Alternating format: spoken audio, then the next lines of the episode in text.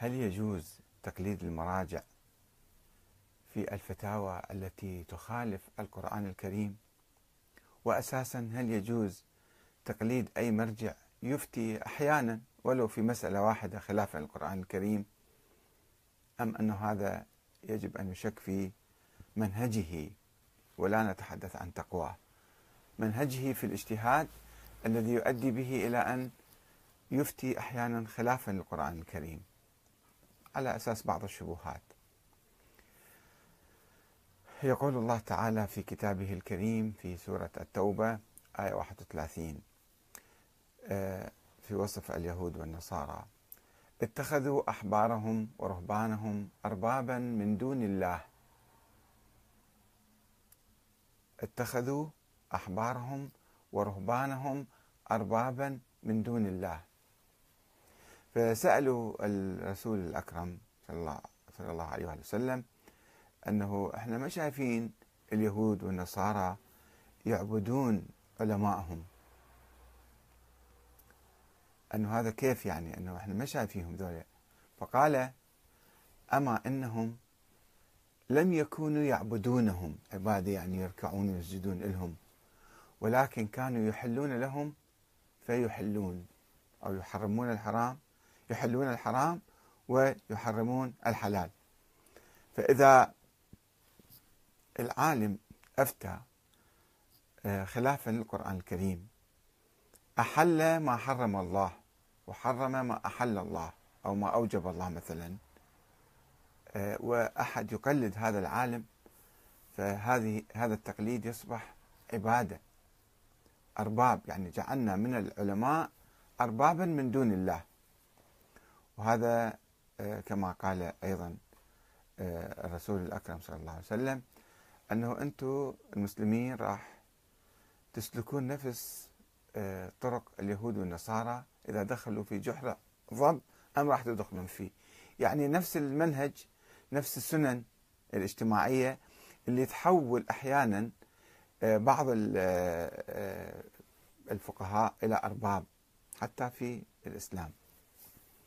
الله لا يرضى بذلك ولكن هذا هو الواقع الموجود.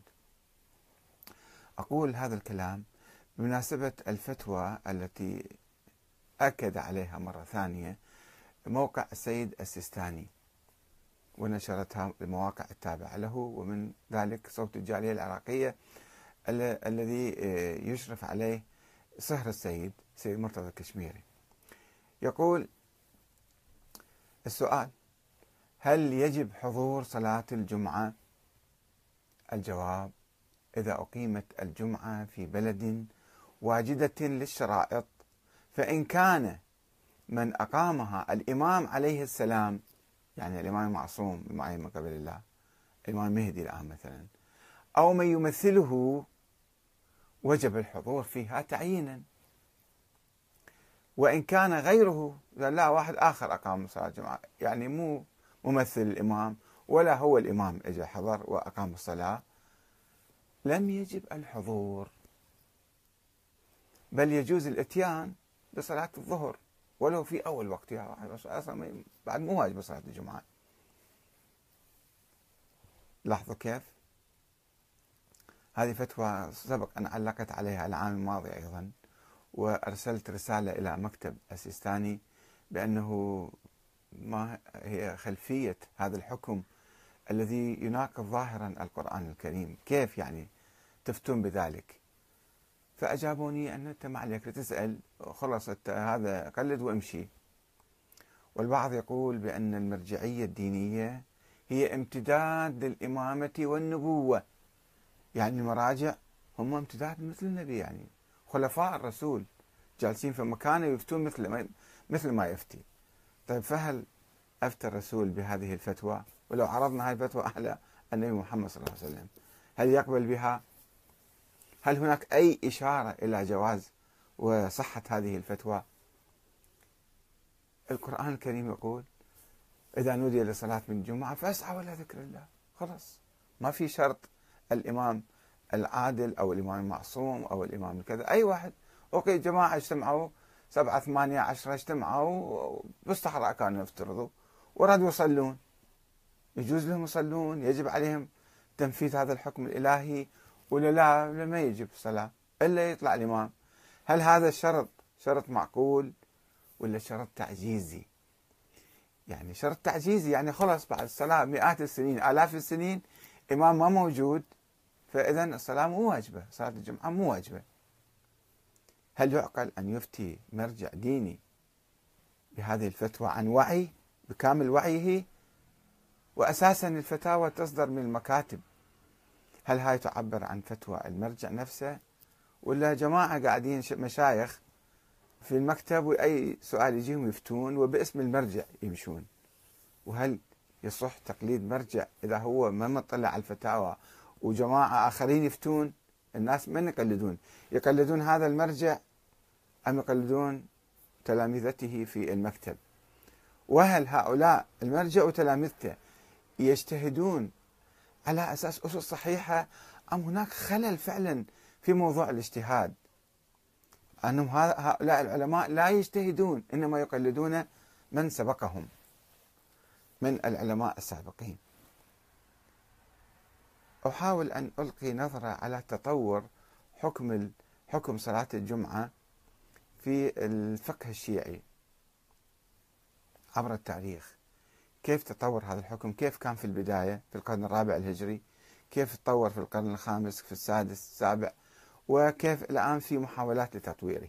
طبعا موضوع صلاة الجمعة يعني آه هذا جزء من منظومة فقهية أخرى تتعلق بالخمس بالزكاة بالحدود بالجهاد بالمعروف نهي المنكر كل ما يتعلق بالدولة. موضوع الدولة في الفقه الشيعي الإمامي الاثنى عشري تعرض إلى مؤامرة وتعرض إلى تشويه وإلى ارتباك. فتم تحريم إقامة الدولة في عصر الغيبة إلا إلا عندما يظهر الإمام المهدي نفسه. وكل ما يتعلق بالدولة وصلاة الجمعة أيضا تعتبر من أعمال الدولة. عند بعض العلماء عند بعض علماء السنة طبعا في البداية. وثم آه، امتد هذا الحكم بتقلبات وبتشويهات إلى الشيعة وأصبح كأنه هذا حقيقة. ويجون العلماء واحد بعد واحد يقلد بعضهم بعضا. يفتون حسب المشهور. ما يعيد النظر بأسس هذه الفتوى. هاي فتوى يعني أي واحد يقرأ القرآن يجد هذه الفتوى بصراحة تخالف القرآن. فكيف يمكن مرجع كبير إذا افترضنا هو فقيه يجي يفتي بهاي المسألة بهذه الصورة؟ ففعلا في يعني انتكاسة في الابتعاد عن الدين ابتعاد عن القرآن. ونحن بحاجة في نهضتنا الحديثة وخاصة أقصد نهضة الشيعة. في العقود الأخيرة أن يعيدوا النظر في كثير من المسائل الفرعية المتعلقة بأساس موضوع إقامة الدولة. وقد حلوا موضوع آه، جواز إقامة الدولة في هذا العصر سواء في إيران تحت نظرية ولاية الفقيه أو في العراق تحت الدستور والنظام الديمقراطي. دولة قامت. لماذا نعطل ما يتعلق بالدولة من أحكام أخرى؟ بحاجة إلى حركة فكرية ونهضة في صفوف الحوزة في صفوف العلماء لكي يعيدوا ترتيب بعض المسائل اللي كانوا مخطئين فيها وهم مو مصيبين أكيد مو مصيبين مخطئين لا يقلدوا واحد الآخر. أنا طبعا بحثت هذا الموضوع بصورة كاملة في هذا كتابي اللي أصدرته قبل حوالي 20 سنة سنة 97 تطور الفكر السياسي الشيعي من الشورى إلى ولاية الفقيه. وكان آه، ينقسم هذا الكتاب إلى ثلاث أجزاء. الجزء الأول آه، الفكر السياسي الشيعي في عصر الأئمة نظرية أهل البيت. الشورى نظرية أهل البيت السياسية. ثم الجزء الثاني ما يتعلق بموضوع الإمام المهدي وجود الإمام المهدي وعدم وجوده. بحث هذا الموضوع بالتفصيل. والجزء الثالث تطور الفكر السياسي الشيعي في عصر الغيبة. وهذا أيضا قسمته إلى قسمين. القسم الأول اللي تأثر سلبا بنظرية أو فرضية وجود الإمام الثاني عشر فتم تحريم كل شيء كل ما يتعلق بالدولة. الثورة والدولة وكل شيء. ومن ومن ذلك صلاة الجمعة. ثم حدثت نهضة منذ قرون هي في الحقيقة بدأت شوية شوية يعني إلى أن وصلت إلى وقتنا الحاضر إلى قمة التطور الإيجابي بإقامة الدولة وتفريعاتها الأخرى. وبقيت بعض المسائل عالقة وما فيها يعني إعادة نظر وما أعرف ليش جامدين متحجرين جامدين مثلجين جدا. العلماء ما ما ما يتحر ما يحركوا شوية دماغهم حتى يبحثوا من جديد. ويقولون طبعا هم مجتهدين ومراجعه وعليكم التقليد. التقليد أساسا قبل ما أحدثكم عن صلاة الجمعة التقليد أساسا عمل قبيح وغير شرعي وبدعة. هذا اولا بقوة أقول لكم ذلك. وكل العلماء يقولون لا يجوز التقليد في المسائل البديهية والواضحة والضرورية والصريحة الموجودة في القرآن. ما يجوز التقليد فيها. وطبعا ما يجوز التقليد في العقائد هذا أكيد. يقولون ذلك يكتبون أيضا كل العلماء يكتبون. طيب اذا التقليد في م... يعني أساسا حتى الاجتهاد في مقابل القرآن في مقابل النص لا يجوز. إذا آية صريحة بالقرآن تعطينا حكم ما يجوز لأي عالم أن يجي يخلي لها يعني شروط وكذا وينفذها الآية ويطيرها بعدين. فالتقليد أساسا في المسائل الواضحه والمسائل اللي ثابتة من السنة النبوية. صلاة الصبح ركعتين صلاة الظهر أربع ركع. هذه ما موجودة بالقرآن بس السنة النبوية تأكدها. فما يجوز الاجتهاد في القضايا المتواترة المجمع عليها والبديهية والواضحة. تبقى آه، هناك رواية ضعيفة طبعا تروى عن الإمام المهدي اللي هو ما موجود. أنه وأما الحوادث الواقعة شو تسوون أنتم يا شيعة بعد غيبة الإمام؟ وأما الحوادث الواقعة فارجعوا فيها إلى رواة حديثنا. طيب. وأما الحوادث الواقعة ما قال المسائل الثابتة والمسائل الصريحة الموجودة بالقرآن أن أنتم ارجعوا فيها لا أحد. لا رواة الحديث ولا مجتهدين ولا أي إنسان آخر. الانسان الإنسان المسلم ونحن كلنا مسلمين إن شاء الله. نتبع القرآن نفتح القرآن ونقرأ القرآن. ما ناخذ آراء البشر الناس. الله ما حاط علينا مرجع تعالوا روحوا قلدوه اقرأوا القرآن من أول لآخرة. ماكو شيء بالقرآن. أن روحوا أخذوا مسائلكم من من الرجال اللي هم مجتهدين يسمون نفسهم إذا كانوا مجتهدين. وأكثرهم معظمهم غير مجتهدين مقلدين. حقيقة مقلدين وليسوا مجتهدين أبدا. لا في العقيدة ولا في الفقه كل تقليد في تقليد. هذا شيء مر صعب نقوله ولكن حقيقة حقيقة أقولها وقلبي يقطر ألما ودما من هذا الكلام. لأنه مؤسف حقيقة أنه مراجع آيات الله وحجج الإسلام هم مقلدين ومجتهدين ويفتون خلاف القرآن الكريم أيضا. نعم. الآن في موضوع صلاة الجمعة. إذا التقليد أساسا يعني إذا يجوزون التقليد في المسائل الفرعية. والمسائل الفرعية الحادثة أسألوا واستشيروا وعرفوا الدليل لما يفتي العالم. مو يقول خلاص هذا فتواي وروحوا اعملوا بها وخلاص. لا شنو دليلك؟ لازم نتعلم هذا الشيء. ما نتبع العلماء اتباعا أعمى تقليدا أعمى. هذا حرام حرام لا يجوز. بدعة. ولأنه يقودنا إلى المهالك. يقودنا إلى الابتعاد عن الله والابتعاد عن الدين الابتعاد عن القرآن. فلا بد أن إذا أردنا نقلد أحد وعرفنا هذا فعلا عالم وعنده علم حقيقة مو مقلد هو. نقدر نمتحنه حتى نفتيه من هو مقلد ولا مو مقلد. إذا قال فت فتوى فت رأي يقول له طيب شنو دليلك؟ شنو دليلك؟ على أي أساس قاعد أنت تفتي هالفتوى هذه؟ اعطينا دليلك. ما يصير ناخذ الفتوى ثقة ومثلا احتراما لهذا وحسب الدعاية وكذا خلص هذا ذبها برقبة عالم واطلع منها سالم. من قال لك هو عالم من قال لك الله هذا هاي مو آية بالقرآن ذبها برقبة عالم واطلع منها سالم. ما تطلع سالم.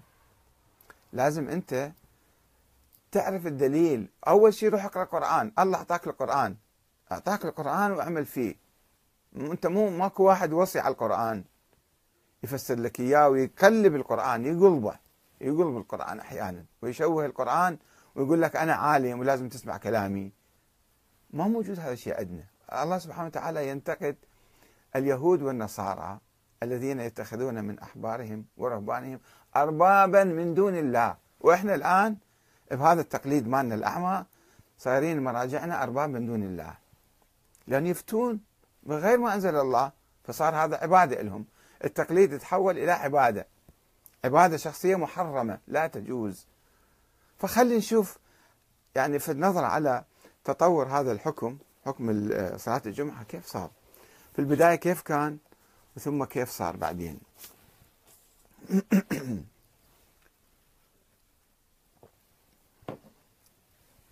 بعد الغيبة ما يسمى غيبة الإمام الثاني عشر كان عندنا علماء بالقرن الرابع. في عالم عندنا اسمه الحسن بن أبي عقيل العماني. هذا معاصر للشيخ الكليني. هذا كان يفتي أو صلاة الجمعة طبعا. كلهم يكتبون برسائلهم أو فتاواهم. لم يشترط في صلاة الجمعة تكامل العدد. ولم يذكر حضور الإمام العادل أو الإمام المعصوم ولا نائبه الخاص. واكتفى بالقول إذا زالت الشمس صعد الإمام المنبر فإذا علا استقبل الناس بوجهه فإذا فرغ المؤذن من أذانه قام خطيبا للناس. هذا هو هذا في كتابه يذكر هذا الشيء.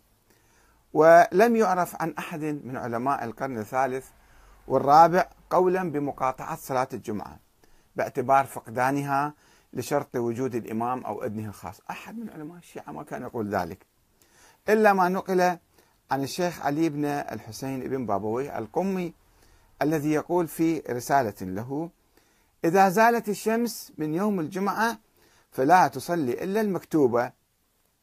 هذا علي بن بابوي القمي يقول الكلام. كلام مش من عنده جايبه ولكن هذا القول لم يعرف عن الشيخ الصدوق الوالد ما معروف عنه ولم يروي عنه أحد من العلماء ولم تثبت صحة نسبة الكتاب إليه. فالكتاب منسوب إليه مو معروف هذا منو كاتبه.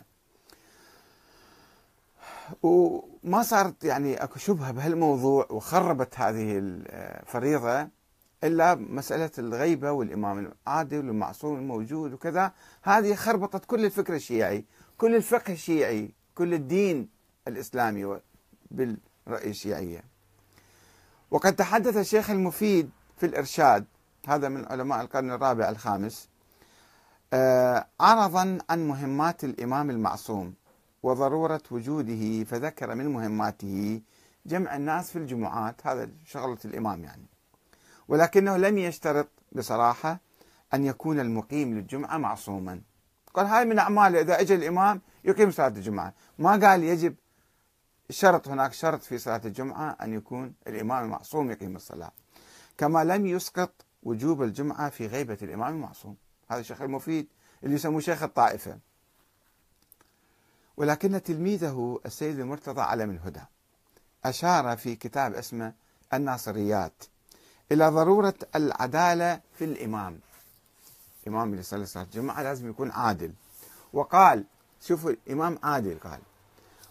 وقال الذي يذهب إليه أصحابنا في صلاة العيدين أنها فرض على الأعيان. وتكامل الشروط التي تلزم معها صلاة الجمعة من حضور السلطان العادل. السلطان العادل كلمة عامة. وقال في كتاب آخر اسمه المياه فارقيات لا جمعة إلا مع إمام عادل أو من ينصبه الإمام العادل. فإذا عدم ذلك ما موجود الإمام العادل. صليت الظهر أربع ركعات ومن, ومن اضطر إلى أن يصليها مع من لا يجوز إمامته تقية وجب عليه أن يصلي بعد ذلك ظهرا أربعا. يروح أمام الناس يصلي صلاة الجمعة بس بعدين يعيدها. هذا قول السيد المرتضى. طبعا طلع من بطنه أيضا. ما عنده أي دليل شرعي عليه. ولكن شوفوا نفس السيد المرتضى لم يصرح بشرط حضور الإمام المعصوم أو ابنه. ولكن كان يقصد فيه الإمام العادل يعني بالمصطلح الإمام الاثنى عشر يعني الإمام المعصوم وإجوا اللي بعده العلماء اللي بعده آه، من تأخر عنه قد فسر كلامه بإرادة الإمام المعصوم من كلمة العادل. هذا مصطلح يعني مو مو لغة. اصطلاح هذا. حيث اعتقد أنه لا إمام عادلا إلا الإمام المعصوم. طبعا فإذا يقصد هو شنو؟ الإمام المعصوم. ماكو إمام ما يصير واحد إمام عادل بالانتخاب وبالكذا. لا ولا فقيه ولا محزنون إلا الإمام المعين من قبل الله تعالى. آه، ويجي الشيخ الطوسي كان أيضا معاصر ومتأخر عن هذا السيد المرتضى في كتاب الخلاف في الفقه. قال إن من شرط انعقاد الجمعة من شرطي منين جبت الشرط؟ الآن هو ده يقول هذا من شرط. الإمام أو من يأمره الإمام بذلك من قاض أو أمير أو نحو ذلك. يجون دول يصلون ومتى أقيمت بغيره لم تصح. إذا أقيمت الصلاة بغير إذن الإمام لم تصح. طبعا هذه الفتوى ماخذيها من السنة. الشيخ الطوسي وبقيه العلماء ماخذيها من علماء السنة اللي يقولون صلاة الجمعة الخليفة لازم يعين الأئمة. من أعمال الخليفة وما يصير واحد يصلي كيفه يصير فوضى بالبلد فلازم الخليفة أو الحاكم هو يعين أئمة الجمعة. فأخذوها وقالوا زين الامام الإمام عندنا من هو؟ الإمام العادل يعني الامام معصوم. إذا ما موجود إذا طارت الصلاة. شوف شلون لف الشيطان شلون لعب عقولنا. وقال أيضا الشيخ الطوسي في المبسوط عنده كتاب اسمه المبسوط في فقه الإمامية. يقول فأما الشروط الراجعة إلى صحة الانعقاد فأربعة ويجيب من عندها السلطان العادل أو من يأمره السلطان. السلطان العادل. هنا أيضا هذا صار مصطلح. ويذكر في كتاب الجمل في العقود وفي النهاية وفي كذا أيضا يذكر وبعدين يجي ابو أبو الصلاح الحلبي معاصر للشيخ الطوسي متوفي سنة 447 يعني قبل الطوسي أيضا توفى. يذكر عنده كتاب اسمه الكافي في الفقه. آه، يقول لا تنعقد الجمعة إلا بإمام الملة أو منصوب من قبله أو بمن يتكامل له صفات إمام الجماعة عند تعذر الأمرين. هنا أيضا ما حسم قال أو بمن يتكامل له صفات إمام الجماعة العادية تقوى يعني الورع. عند تعذر الأمرين إذا ما موجود الإمام يمكن أن نصلي صلاة الجمعة آه، فما ربطها جدا يعني ما ربطها بالإمام العادل. آه، وبعدين عندك القاضي ابن عبد العزيز بن براج الطرابلسي. في المهذب. وأنا مستعرض لأحد يحب يطلع على الكتاب. وابن إدريس يجي في القرن السادس الهجري. يجي يفسر كلام الشيخ الطوسي. ورغم هذا ابن إدريس سوى ثورة في كثير من المسائل أعاد النظر فيها وكان شجاع يعني وكان جريء وكان مجتهد. يقول في كتاب في كتابه مسائل الخلاف. بنى رأيه في تعطيل صلاة الجمعة على من اشتراط الإمام مع أن الطوسي نفسه لم يصرح بمقصوده هناك ولم يشترط صفة العدالة في الإمام ولم يثبت الإجماع عند الشيعة قبل ذلك على معنى الإمام المعصوم. ما كان حتى إجماع صاير عند الشيعة. واشتراط حضوره أو إذنه بالخصوص في صلاة الجمعة كما لم يثبت إجماع المسلمين على اشتراط حضور الإمام المطلق في إقامة صلاة الجمعة. الله قال إذا نودي أي واحد كان نادي. ما قال إذا نادى الإمام العادل فعليكم أن تصلوا. إذا نودي سمعت الصلاة صلاة يوم الجمعة فاسعوا إلى ذكر الله. آه بعدين نجي على شرائع الإسلام للحلي وتطورات الحكم هذا ونجي في ناس قاموا يترددون شوية يجوز ما يجوز. آخر شيء ال ال آه علي عبد العالي الكركي اللي قام يصلي صلاة الجمعة في أيام الدولة الصفوية وأجازها. آه ثم نجي إلى أغرب حكم واحد متمسك بنظرية الإمامة والغائب والانتظار وأقوى من الحجتية حتى هو السيد نعمة الله الجزائري. وهذا تعرفون كان أخباري ومرحلة أخبارية. هذا رفض إقامة صلاة الجمعة. لأنه كان يرى فيها اغتصابا لمنصب الإمام المهدي. الله منطيه هذا المنصب إلى أن هو يصلي صلاة الجمعة. فيجي واحد آخر مكانه يصلي هذا اغتصاب. طبعا السلطة أيضا محرمة ما يجوز واحد يقيم دولة. وكان يصب لعناته على كل من يصلي الجمعة. يلعن يلعن من يصلي صلاة الجمعة ويقول لعن الله الظالمين أهل محمد حقهم. وذلك اعتقادا منه أن إقامة الصلاة من مناصب الإمامة التي لا يجوز لغير الإمام إقامتها. طبعا بحث مفصل وبعدين كيف يعني يتطور وكيف آه، في عصر النهضة الشيعية اللي بدأوا العلماء يعني يقولون بالتخيير أو يقولون بكذا بالاستحباب أو يجوز. مو ما بعد رفضوا مسألة التحريم. ان صلاه الجمعه حرام. هذا كلش تطرف يعني. أنه لا يجوز التخيير الظهر أفضل الجمعة أفضل كل واحد صار يفتي في الشيء. بس عموما شوفوا هذه الشبهة منين إجت؟ إجت من شبهة أخرى شبهة تلد أخرى. مشكلتنا هنا يعني أنه وجود الإمام الثاني عشر هو في الشبهة صارت عند الشيعة. فرضيه وهمية خيالية اعتقدوا بها بعض الناس. وبنوا على أساسها شبهات أخرى.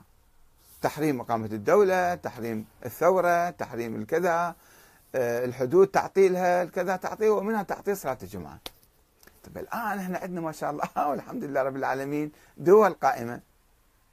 علماء يقودون الدول فقهاء يقودون الدول أو يشرفون عليها وعندهم حرية كاملة الآن مثلا المرجعية في العراق. حرة وحتى تنتقد الدولة ويطلع في صلاة الجمعة أيضا ينتقد رئيس الوزراء وينتقد أي مسؤول آخر. عندهم حرية. شنو يمنعهم من الإفتاء بوجوب صلاة الجمعة؟ حتى الناس كلهم يجون يصلون. وشفتوا أنتم في التسعينات عندما الله يرحم السيد محمد الصدر عندما وجد فرصة أن يقيم صلاة الجمعة حتى في ظل صدام حسين. طبعا ما كان يمدح صدام حسين. آه، أنه أعطاه فرصة حرية أجى قام يقيم صلاة الجمعة. وصارت قوة شعبية جماهيرية في مقابل السلطان الظالم. وتحولت يعني حتى في أحيانا كان ينتقد اعتقال بعض العلماء السيد محمد الصدر رحمة الله عليه. وصارت قوة وصارت تيار وصارت حركة في المجتمع. الآن لو السيد السيستاني يجي يفتي مثلا لا وجوب صلاة الجمعة شكل عنده مقلدين؟ بالملايين مثلا. طيب خلوا يجون يصلون. شوفوا شو يصير بالدنيا. تنقلب الأمور كثيرا. يعني إحياء لدين الله. شنو مهمة العالم؟ اللي يدعي أنه هو وارث رسول الله. العلماء ورثة الأنبياء. طيب شنو ورثة الأنبياء؟ غير يثبتون أحكام الله تعالى. غير يحيون آه، أحكام الله والعبادات. إذا هو يجي يقول لك لا هذا ما يجوز. إلا من فإن كان من أقامها الإمام. من منين جبت الكلام؟ أنا أوجه سؤالي للسيد السيستاني لأن وجهته إلى مكتبه وما جاوبوا إذا واحد يسمع كلامي يروح يوصل لي إياه. إذا هو كان في كامل يعني يعني مو عاجز وقادر على البحث والحوار والنقاش أنه من, من وين جايب؟ هذول الجماعة اللي يفتون باسمك. تقبل بهاي الفتوى أولا؟ هاي الفتوى بتوقيعك حقيقة؟ ولا ناس آخرين يفتون وإذا كانت أنت إذا كنت أنت فاتي بهاي الفتوى فشلون؟ افترض أنا مقلد لك أريد أعرف الدليل الشرعي على هذا الكلام، أنت الآن طيرت صلاة الجمعة، الله يقول إذا نودي للصلاه من يوم الجمعة فاسعوا إلى ذكر الله وذر البيع. وأنت تجي تقول لي لا هذه ما صارت عبادة. هذا ما صار تقليد، التقليد في المسائل اللي يقولون الانسان يجهل فيها. يرجع إلى الطبيب. مسألة عقلية. التقليد مسألة عقلية. الجاهل اللي ما يعرف الحكم يرجع للعالم يرجع طبعا يسأله مو مو يقلده. هذا تقليد حرام وقبيح. طيب في المسائل اللي مو واضحة مسائل غامضة جديدة وأما الحوادث الواقعة مو صلاة الجمعة صلاة الجمعة مو حادثة واقعة. صلاة الجمعة من أول يوم الله أقرأها في القرآن الكريم وفي زمن النبي واستمرت. في حياة الأئمة وفي كذا. سيد المرتضى يقول لك ها صليها وبعدين روح صلي بالبيت. لا هذا مو صحيح. ليش يصير هذا أنت قاعد تفتي في شيء بغير ما أنزل الله. صلاة الله يتقبل صلاتك إن شاء الله. فالصلاة يعني هذا شبهة. خلي نتحرر من هاي الشبهة. نخلص من هاي الشبهة. شنو دور العلماء والمجتهدين؟ هو أن يعيدوا النظر ويشوفوا يرجعوا الناس إلى الله. مو يظل إذا أكو انحراف عندنا صاير من ألف سنة صاير الانحراف. وإحنا بنمشي وياه. إحنا شنو صار شنو فرقنا عن عامة الناس؟ عن الجهلة والناس العاديين. غير إحنا شوية كعلماء مثلا. نقعد نبحث نفكر نشوف شنو هذا الحكم الشرعي شنو القرآن نفتح أول مرة نقرأ نشوف الله يقول بالقرآن إذا نودي للصلاة من يوم الجمعة. إذا نادى الإمام مثلا الإمام مطلق الإمام. أي حاكم يعني أو الإمام العادل أو الإمام المعصوم. لا قايل إمام معصوم. لا قايل آه، حاكم عادل. لا قايل حاكم أساسا. أساس بس تسمع واحد نودي للصلاة روح صلي. مثل الجماعة. مثل الجماعة شلون؟ جماعة جماعة تصير باثنين. بس صلاة الجمعة ما تصير إلا سبعة على الأقل حتى تصير جماعة صلاة الجمعة يعني. صلاة الجماعة عادية اثنين واحد إمام واحد مأموم يسموها صلاة جماعة. بس صلاة الجمعة باعتبارها تجمع البلد. فالمهم يعني أقل شيء يكون في سبعة سبعة ثمانية يصلون. أما أنت تجي تقول تحط شروط من عندك ما يجوز مو تطيرت القرآن. يا سماحة السيد السيستاني يا سماحة المراجع المراجع الآخرين كيف تفتون أنتم بهذه الفتاوى؟ ليش ما تتوقفون؟ يعني كلامي شوية قد يكون قاسي حقيقة. أنا أعتذر. أنا ما أريد أجرح شخص ولا أريد أهين شخص ولا, ولا أريد أنتقد شخص. ولكن هذا إحنا الآن في مرحلة فاصلة من التطور. ومتطور طورنا طورنا هواي ترى طورنا إحنا. بس ليش ما نجي ننفض هالأشياء من تاريخنا ومن فقهنا ومن اشياء من يعني تراثنا؟ هالفتاوى المعيبة. التي ما أنزل الله بها من سلطان وشوفوا شلون يعني طيرنا. إذا وإن كان غيره لم يجب الحضور. ليش؟ منين جبت لم يجب؟ أنت قاعد تفتي على القرآن لو تفتي من عندك. مو إذا اتبعناك صار عبادة ارباب من دون الله صرنا. فحتى لا يصبح التقليد ولا يتحول إلى عبادة من دون الله يجب علينا أن دائما آه، أول شيء العلماء نفسهم ما يفتون فتاوى هشكل بسرعة تقليدا حسب المشهور حسب المشهور مو اخطاوا سابقين والمراجع والمرجعية وعلماءنا عبر التاريخ ما كانوا امتدادا للأنبياء والأئمة. ناس عاديين إجوا نظروا اجتهدوا ظنوا علمهم وظنونهم وفتاواهم مو حجة على الناس ولا يجوز ولا يجب تقليدهم. عندما نسألهم. إذا في شيء ما عرفناه نسألهم بس إذا عرفنا بالقرآن قرأنا القرآن وعرفنا القرآن آية صريحة ليش نسأل العلماء؟ أصلا ما يحتاج نسأل العلماء في هذه المسألة. ما يحتاج نسألهم في هذه المسألة. ولا يحتاج يجاوبون. ما ما يجوز لهم يجاوبون بهكذا أجوبة. عليهم أن يتقوا الله حقيقة وينظروا في هذه المسائل. طيب إذا واحد مرجع يجي يفتي هكذا مسألة هل يجوز تقليده في هذه المسألة؟ طبعا ما يجوز. يجوز هل يجوز تقليده في بقية المسائل؟ إيش مدرينا إذا هو يفتي بهاي المسألة الصريحة الواضحة؟ هكذا مسائل أخرى كيف يفتي؟ على أي أساس يفتي؟ ما أدري. أشك؟ حقيقة أشك. ما يجوز واحد يعني حتى مسائل أخرى إلا يعرف الدليل. إذا عرف الدليل مو مهم أي واحد كان يفتي. مو فتوى هاي طبعا. الدليل يعني يبين لك المسألة أنت إذا اقتنعت بالدليل تاخذه وإذا ما اقتنعت ما يجوز لك تأخذ من عند أحد. الله ما وضع العلماء أرباب ولا ولا يعني أوصياء على الدين. هاي لازم نعرف الحقيقة. نحترم العلماء نسألهم إذا كان عندهم علم وكان يفتون حسب القرآن وحسب السنة.